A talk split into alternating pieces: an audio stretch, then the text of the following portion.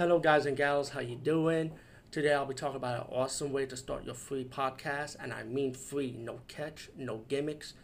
It's totally free, easy to edit, easy to record, and easy to promote and monetize your podcast.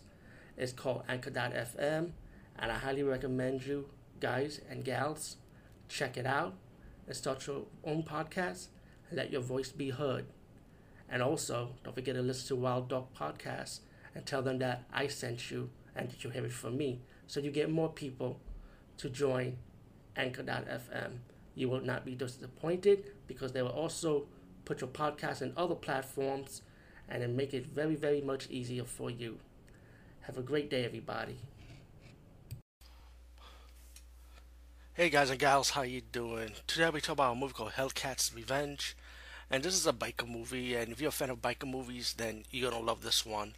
Um, I know I've reviewed a slew of these biker movies in the past, so it's been a long time I had to review these type of movies. So it's good to come back to this genre.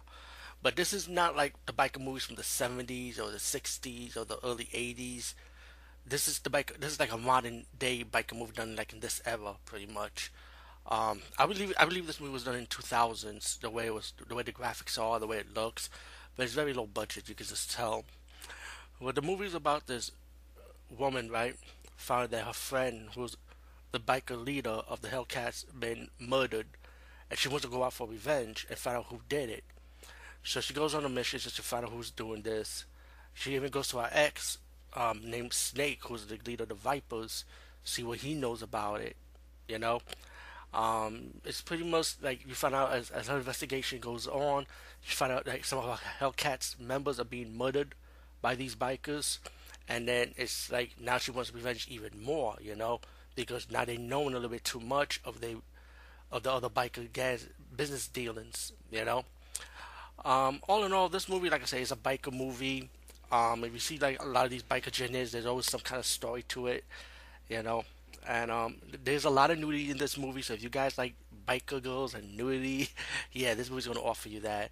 Um, the the low budget action scenes were pretty good when the biker chick cat start fighting and stuff. Um, the movie movie have does have violent death scenes in the movie too. So um, so let you guys know that and gals too.